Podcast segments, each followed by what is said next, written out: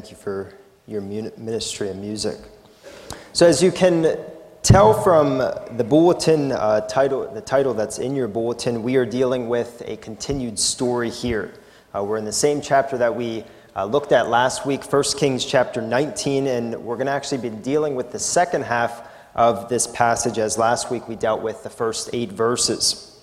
So, just to kind of review, just in case you um, missed last week or uh, if you have forgotten, but just to kind of jog our memory, I, I want to just think about what we talked about last week uh, from the life of Elijah. And last week we began and we thought about specifically who Elijah was as a prophet, who he was as a person, and we saw that Elijah, he was a man of faith. He was a man who was zealous for the Lord. He was bold, he was confident, he was obedient, and he was even willing to stand firm to those who opposed God. Elijah had done great things, and I think if we were to have viewed his ministry back when he was doing it, I think we would have been excited about his ministry. I think we would have been able to see that it was a successful ministry, uh, that the Lord was really working for him. But what we saw last week was a really big change. A change that came in an instant, in a moment that he received a death threat from the queen of Israel all we know about Elijah, this bold, this confident, this obedient Elijah, changed. He was scared for his life, he was anxious, he was distressed, and even last week I went so far as to say that Elijah was depressed. Elijah was depressed. And we considered in our own lives that even as Christians, our lives can be plagued with this fear, this anxiety, this depression and we even considered the illustration of Charles Spurgeon, a famous preacher from the 1800s who was a man who was depressed, but he still did great things for the Lord.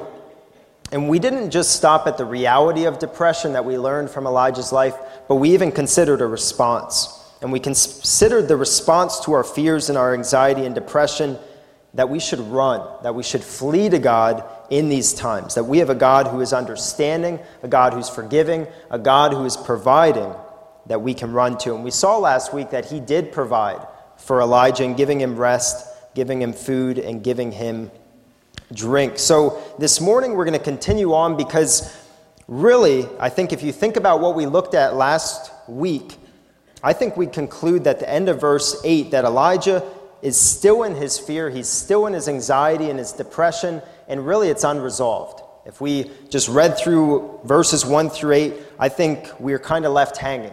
All right, Elijah is he's still depressed. Um, he moves on from where he is, but really his depression, I would say, is unresolved. And I think we're left with a few questions. We're left with the question of is Elijah right with God?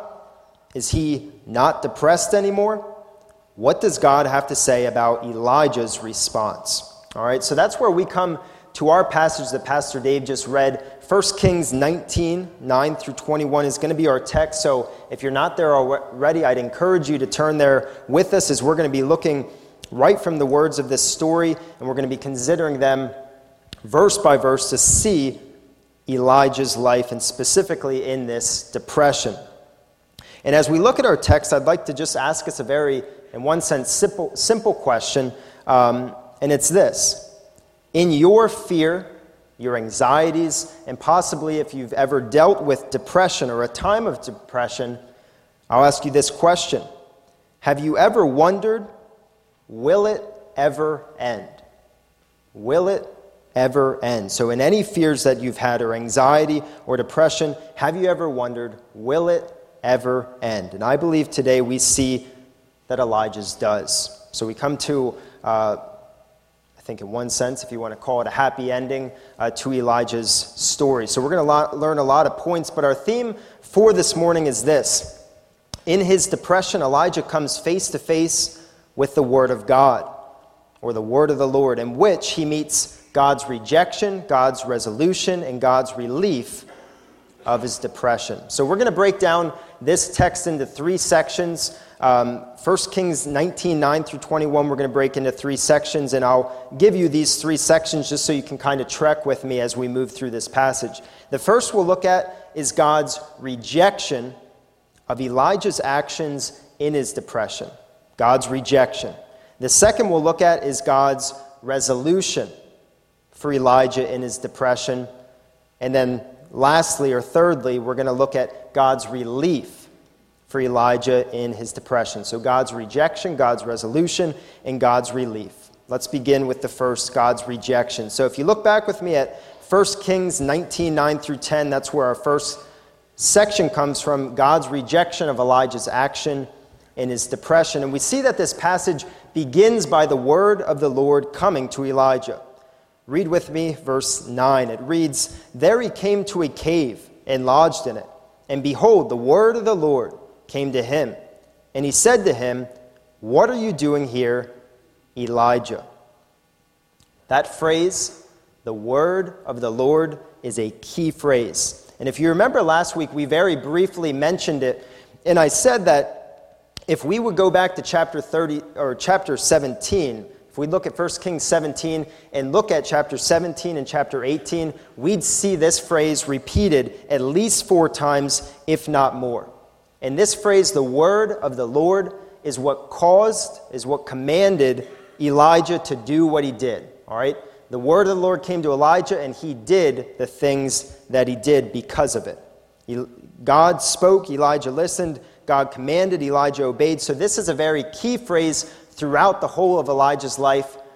But then we come to chapter 19. So, the passage we looked at last week, and we saw the absence of this phrase, the word of the Lord. And if you were just reading through this story, 17, 18, 19, if you were paying careful attention, I think that the absence would be glaring. We might ask, where is the word of the Lord? So we might ask in our minds, did God choose not to speak? Was God busy? And I'd answer this with a simple no. I believe that it's on Elijah. Elijah did not look for or patiently wait for the word of the Lord to come. He did not seek guidance or direction as to how he should respond to Jezebel's threat. So now we see the word of the Lord in verse 9 is he mentioned again. So after a brief absence, and we see it's an impactful absence tells, tells us a lot about Elijah. We see it's back again in verse 9. And specifically, the word of the Lord, God asks Elijah, he asks him a question. And he says, What are you doing here? Essentially asking, Why are you here? What has brought you here? God's response in his confrontational question to Elijah should cause Elijah to pause and think, You know, I have gone too far. All right, so God just asking this question, What are you doing here, Elijah? Elijah should have paused and he it kind of should have brought him to his senses and he should have asked himself, I really have gone too far without looking to the Lord. Or, or Elijah should have realized, Oh, I have messed up. We're going to look at Elijah's response in a moment, but I want us just to kind of have the context here together. I want us to look at the setting. So if you look back with me at verse 8, this is where we ended last week, and we really didn't look into it in any depth as it was closing out our passage. But 1 Kings 19, verse 8 reads this way And he arose and ate and drank and went in the strength of that food 40 days and 40 nights to Horeb, the Mount of God. So that's where Elijah is right here in verse 9, and that's where we're going to see the rest of our, our passage takes place. And we see that the Mount Horeb is actually, I think, a mountain that almost everyone here would recognize. Maybe not the name, but you know a very significant event that took place on this mountain. It's when God revealed himself to Moses in the burning bush. It's the same mountain that God revealed himself to Moses in the burning bush. And, and this kind of, and we're going to see it later, there's another point as well that does this, but we see kind of a connection between Moses and Elijah here. Both men were two men who fled and who left their people due to their own weakness and fears. Kind of see a connection here between Moses and Elijah. In one sense, Elijah's is a little later in his ministry. Moses is just starting. But I think we have to wonder um, what will God do on this mountain for Elijah? If we think back to the burning bush, very common story uh, taught to little kids in Sunday school, we know that this story teaches us about God's commissioning of Moses. He reveals who he is, but he also he commissions, commissions him to do what he does. So we might ask, what's God going to do on this mountain for Elijah? But we come back to Elijah's response. So God asks him, What are you doing here? And we have to wonder, how is Elijah going to respond? Is he going to realize his lack of, lack of trust in God? Is he going to reflect upon all that God had done and had even done in his depression? So here's Elijah's response. Look with me at 1 Kings 19:10. Elijah says this, I have been very jealous for the Lord, the God of hosts, for the people of Israel have forsaken your covenant thrown down your altars, and killed your prophets with the sword, and I, even I only, am left, and they seek my life to take it away. So Elijah's response is this He's open, he's honest. I think we'd certainly say he's not fake in this response, but he just lets it all out. And I think as we think about his response, kind of from a general overview, he's seeking to justify his actions. He's trying to explain to God why he's just done what he's done, why he has fled and run. And we're going to see that his response shows us that he is in the wrong and even has sinned. And I will say this before we look at Elijah's response that Elijah's response of fear, even anxiety, and then eventually depression, um, I think in one sense is natural. I'm not blaming Elijah for this fear. I think anyone, any one of us, if we got a death threat from a queen, I think we'd be scared as well. So, in one sense, Elijah's response is natural. So, I'm not faulting him for that. But where I think we can find fault with Elijah is how he responded to that fear, how he responded in his depression, how he didn't look to the Lord, but looked to himself, how he trusted in himself over the Lord. That's where we can find the fault. Not necessarily that he's fearful, not that he's anxious, but in what he does in that anxiety. So, the application for us as we think about uh, Elijah's action is this we have to be careful in our fears and anxieties and even depression, as they can easily get carried away. And carried away in the sense that we begin to excuse them, push them under the wrong rug, or even see ourselves as faultless in them. We see that Elijah seems to see himself as in the right, as doing nothing wrong, so, am I saying that fears and worries are sinful? No, not at all. But it, again, it's what you do with them. Do you run to the Lord? Or do you, in one sense, not look to the Lord at all, like Elijah? So, again, thinking about Elijah's response, I want to look at it in a little bit more depth. So, so we've kind of taken an overview of it. I want to look at it kind of phrase by phrase, and I think there's some very important lessons that we can learn uh, in our own lives. So, four things that come from Elijah's response. First, the temptation to have a no fault view of yourself, a no fault view. And I'll explain what I mean in a moment. But look with me again at 1 Kings 19:10. It says right there in the beginning, he said, "I have been very jealous for the Lord, the God of hosts." I've been very jealous for the Lord, the God of hosts. So Elijah is seeing himself in the right. And in one sense, he's correct. Jezebel is in the wrong for, for giving him a death sentence. He doesn't deserve to die at the hands of Jezebel. He's been serving the Lord, he's been fighting for the Lord, he's been defending the Lord. In, this, in that sense, he is in the right. But at the same time, Elijah kind of neglects his relationship with the Lord in his depression. As we see, he's in the wrong in how he's treated the Lord in the last couple moments. He seems from his actions that the Lord is not there and would be no help. So Elijah here does not recognize that he hasn't looked to the Lord in his distress. So the lesson about fears, anxieties, and depression for us is this. It is easy in these times where we are fearful or anxious or depressed to see ourselves as perfect, but maybe to blame others or to brush our lack of faith in God under the rug. So we can easily have a no fault view or see ourselves as faultless when really we're in the wrong. The second thing we learn about from Elijah's response, or that Elijah's response shows us, is this the temptation to have a pessimistic view of everything else. Again, look with me at verse 10. It reads He said, I have been very jealous for the Lord, the God of hosts, for the people of Israel have forsaken your covenant thrown down your altars, and killed your prophets with the sword. Again, I'll kind of go back to last week, and we, we spent a considerable amount of time looking back at chapters 17 and 18 and seeing all of the things that Elijah had done and all of the things that God had done through Elijah. And, and we really came out with the conclusion that Elijah was coming from a spiritual high. He was being successful because of what the Lord was doing for him. Elijah had victory after victory. He was being a servant and a testimony for the Lord.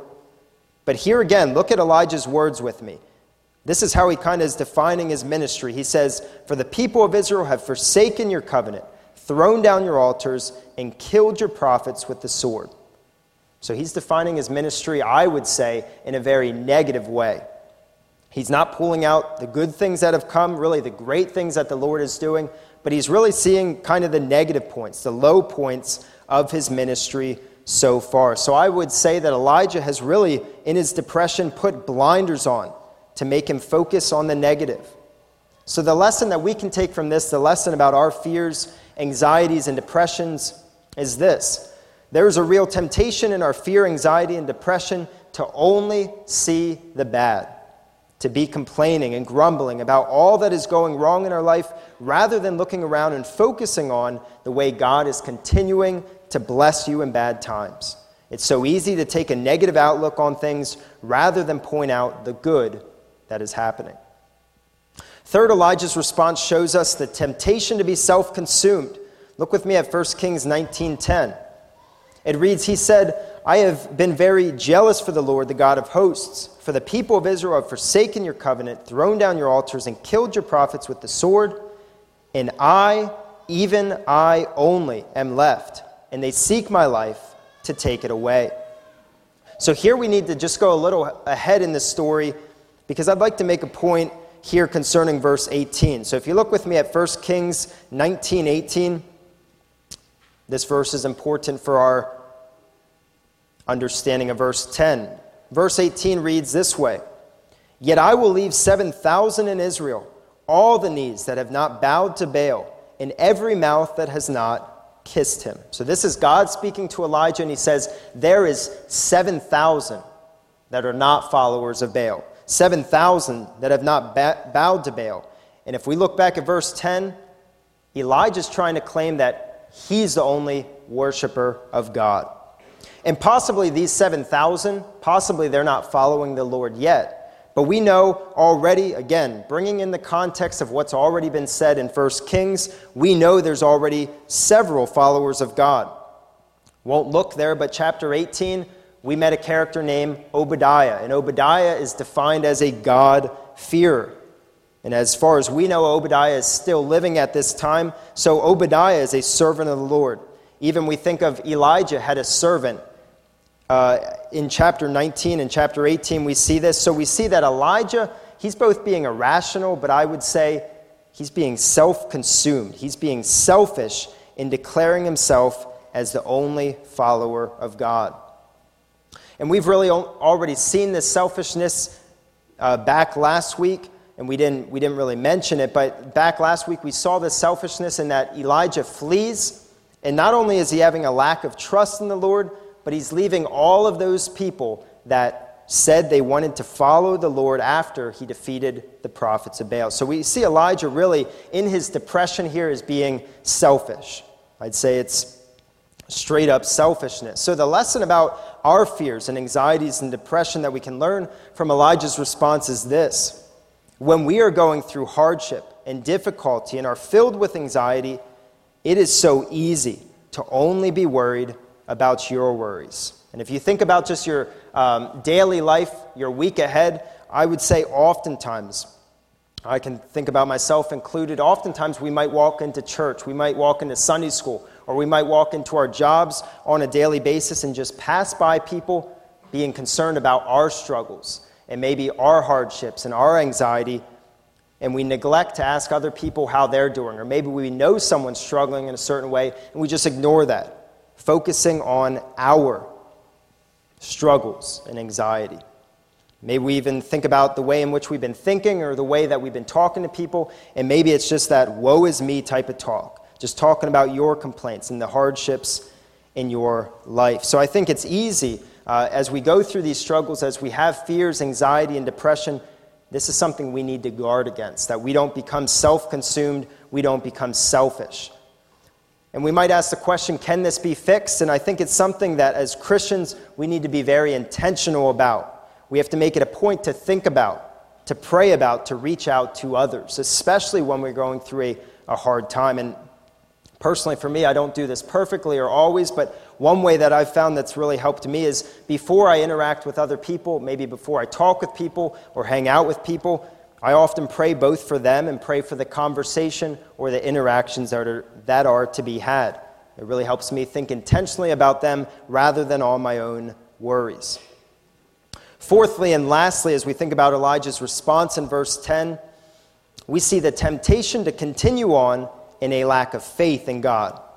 And as, as can be seen from Elijah's actions and now words, Elijah believes that all is lost. If you just reflect over what he's just said, in one sense, I think he sees God as failing. Elijah is retired from the scene of ministry and is continuing not to look to God and his word for direction. All right, and the lesson for us, the lesson about our fears and anxieties and depression, is that all too often we forget how God can use the most terrible things for his glory. We forget that God has a plan and nothing thwarts his plan, even if it thwarts our plan. Nothing thwarts the plan of God, even if it thwarts our plan. So we see first, this first point, God's rejection of Elijah's actions. Let's move on to the second section God's resolution for Elijah in his depression. All right, so we see God resolves his depression. 1 Kings 19, verses 11 through 14, is our section, and it begins with Elijah experiencing extraordinary natural disasters. So read with me verses 11 through 12. And he said, Go out and stand on the mount before the Lord. And behold, the Lord passed by, and a great and strong wind tore the mountains and broke in pieces the rocks before the Lord. But the Lord was not in the wind. And after the wind, an earthquake. But the Lord was not in the earthquake. And after the earthquake, a fire. But the Lord was not in the fire. So, again, remember, Elijah's on a mountain, and I think if we just read through these verses very quickly, it's very easy to not pick up or not realize what an absolutely extraordinary experience he's going through. And really, I think being on a mountain alone, it's a really scary picture. Think about Elijah's on Mount Horeb, and he experienced great wind, great wind so strong to be able to rip apart this mountain. He experiences an earthquake which shakes the ground, and he experiences a fire. And I don't really know what the fire exactly looked like on this mountain. We know of a fire that was on there before in the burning bush, but he experiences a fire. And it's important, and I'm not going to read this passage, but Exodus 19 16 through 20 shows us these same exact things, which happened before Elijah, these same exact things taking place in the days of Moses. So, again, a connection back with Moses and the people of Israel. But Exodus 19, 16 through 20, we see some of these same things and more taking place on the same exact mountain. But if we consider what's going on here, uh, we might marvel and we might say, God is revealing himself just as he did with Moses. He's displaying himself in an extraordinary way to bring Elijah out of his depression. All right, and if we respond that way, we haven't been reading the text very carefully. Look back with me at, the, at these verses, starting at verse 11. God says, Go out and stand on the mount before the Lord, and behold, the Lord passed by, and a great and strong wind tore the mountains and broke in pieces the rocks before the Lord. And then it says this But the Lord was not in the wind. And after the wind, an earthquake. And then again it says, But the Lord was not in the earthquake. And then verse 12. And after the earthquake, a fire. And a third time it says, But the Lord was not in the fire. So, three times, three extraordinary events, three events that you think would be able to wake up Elijah. It says, The Lord was not in these things. So, we have to ask the question what does it mean that the Lord was not in these natural disasters? Let's move on to verse 12, and it, it begins to help us understand what's going on here. Verse 12, we find at the tail end of it that Elijah hears a whisper. So look with me at 1 Kings 19:12.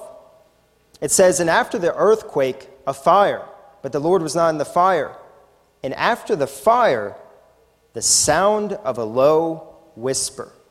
The sound of a low whisper. So after all these amazing, all these extraordinary and really flashy and spectac- spectacular weather-related experiences, what comes next is not necessarily flashy, it's not necessarily something new, it's not even something that Elijah had never experienced. The sound of a low whisper. And if you think about this phrase, the sound of a low whisper, if you have the ESV translation in front of you, I think this, as I looked at these Hebrew words here, I think the ESV translation really does a good job at giving a accurate translation of these words in the Hebrew, the original language in which it was written, but it also gives us a very understandable translation. Some like to distress, like to stress as they think about these words the quietness and the stillness, which is a, an understanding that you can take of these words. But I think the ESV does a very good job at bringing in the sound of a low whisper and translating it as a whisper because the, the Hebrew text makes it very clear that something is being heard, it's, it's audible. So, the translation, the sound of a low whisper, or I'd say another way of saying this is the sound of a soft voice. It's barely audible, it's not loud, but it's able to be heard, is what comes after the spectacular. So, after all these flashy, all of these loud events, these scary events, something very calm, but something able to be heard. So, what are we to make of this? The Lord was in this whisper. Look with me at 1 Kings 19:13. It reads, "And when Elijah heard it, he wrapped his face in his cloak and went out and stood at the entrance of the cave. And behold, there came a voice to him and said, "What are you doing here, Elijah?" So we see ultimately, we're told three times in these extraordinary natural disasters that the Lord was not in them. But now we see, after this, the sound of a low whisper, we see it's the Lord who comes to Elijah, who speaks to Elijah. So, this phrase that the Lord was not in these weather related events, the Lord was not in, or I'd say another way of saying this is that the Lord was not using or speaking through the wind, the earthquake, or fire. It was not, he was not in it in the, in the way that he was not using the wind, the earthquake, or the fire in Elijah's depression, but the Lord was in, or he was using this low whisper, this soft voice to speak to Elijah, to meet Elijah in his depression. The Lord was using his word to speak to Elijah.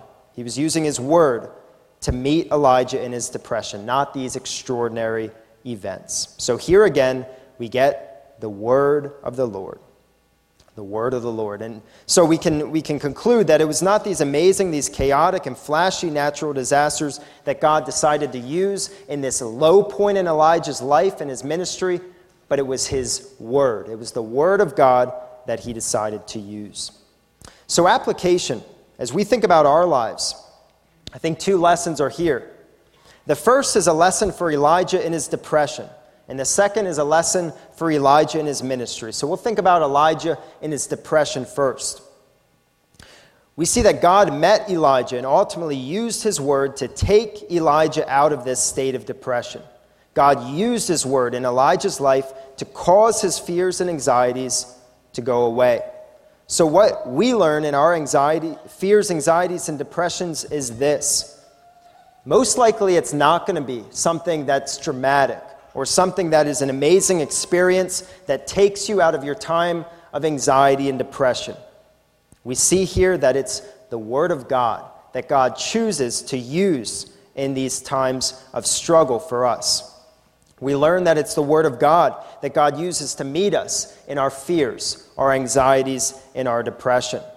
God uses the Bible to confront us, to comfort us, to transform us. So if we think about what this means for us, it's really that, that typical Sunday school answer. At least that's what we say with the junior high and the senior high. It's a typical Sunday school answer to say to read your Bible.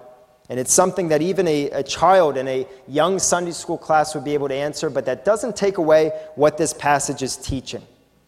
This passage is teaching that in our struggles with these fears, these anxieties, these depression, or this depression, or really in any time, we as Christians need to be immersed in the Word of God on a daily basis. This means that we need to be making the reading of the Bible a priority in our lives. This means that day in and day out, a portion of our day should be given to the reading of God's Word. If this is what God uses to fight against and confront fears that we have, or things that we worry about, or times of depression, then we need to be giving ourselves to the Bible on a daily basis. Even further, this is where memorizing the Word of God and then taking the step of meditating upon it, upon the Scripture, is key. This is where the preaching and the teaching of the Word of God, if it be here in the Sunday morning worship service or, or our evening service or even the prayer meeting, it shows why it's so important. We as Christians need to be people that immerse ourselves in the Word of God even before these times of fear, these times of anxiety and depression.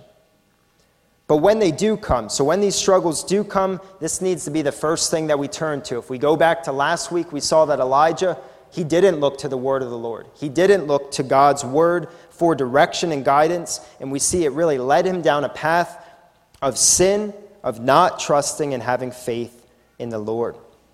So I ask us this morning, is the word of God, the Bible, what you go to in your times of fear, in your times of worry, in these depressed times. And we see that's what God brings to Elijah, his word. So it wasn't something that Elijah valued, but we see it's what God values. And what God shows that in these struggles, we need his word. The second lesson for Elijah is concerning his ministry. God is also teaching Elijah that it's his word and, and, not necessarily events or miracles that he uses to change the lives of people. Elijah had abandoned the word of God. As we looked at last week, he had given up on it for himself, and I would say he even gave, it up, gave up on it to change the lives of people. And I think the lesson for us is that we need to prioritize and value the preaching and the teaching of the Word of God. So, both in our own evangelism, but also in the context of the church. Look with me at verse 14. We see Elijah's second response. And I say second response because we see he repeats the same thing as can be found earlier in the passage.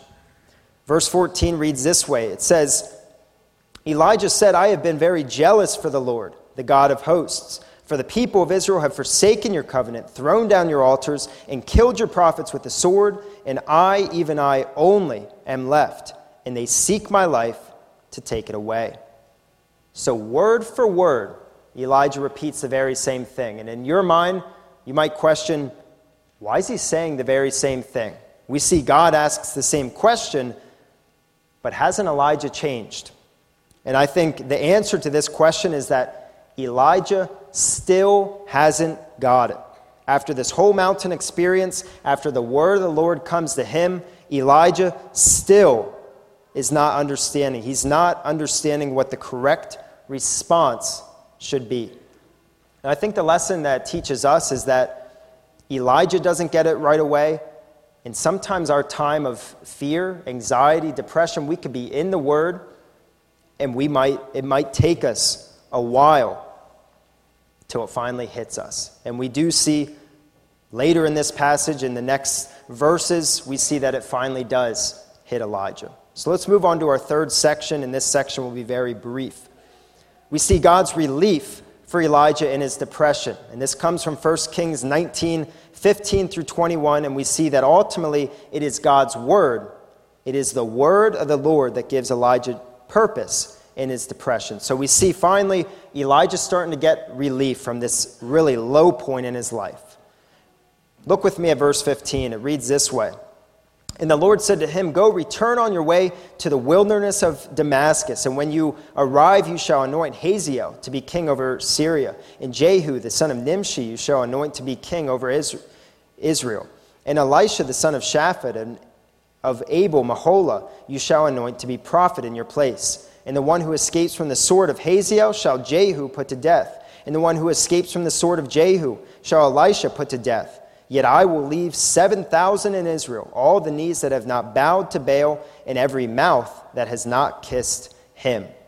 So we see, even though the first time that the word of the Lord comes to Elijah in his depression, we really see no impact. We see Elijah is just continually being hardened. It's not that the word of the Lord is powerless, but we see it's ultimately Elijah in his sinful heart that resists it. But now we see in the verses I just read that the word of the Lord brings him purpose. God commands him, God has for him to go and continue on in his ministry. And, and really, this, this passage really could be broken into two sections, two sermons. I just don't have time to look at this passage in great detail, but there's a lot in there. It's, it's really neat to think about Elijah raising up a replacement for him. It's neat to think about the way in which God is about to use him. But the point I want to make today for our theme, for our purposes, is to think of how the word of the Lord, how, uh, how God's word brings him purpose in his depression. And let's close with 1 Kings 19, 19 through 21. And we see ultimately Elijah obeys. So we see God brings him relief, and we see Elijah, and this is why I think he gets out of this state of depression. Verse 19 reads So he departed from there and found Elisha, the son of Shaphat, who was plowing with 12 yoke of oxen in front of him, and he was with the twelfth. Elijah passed by him and cast his cloak upon him, and he left the oxen and ran after Elijah and said, Let me kiss my father and my mother, and then I will follow you. And he said to him, Go back again, for what have I done to you? And he returned from following him and took the yoke of oxen and sacrificed them and boiled their flesh with the yokes of the oxen and gave to the people, and they ate. Then he arose and went after Elijah and assisted him.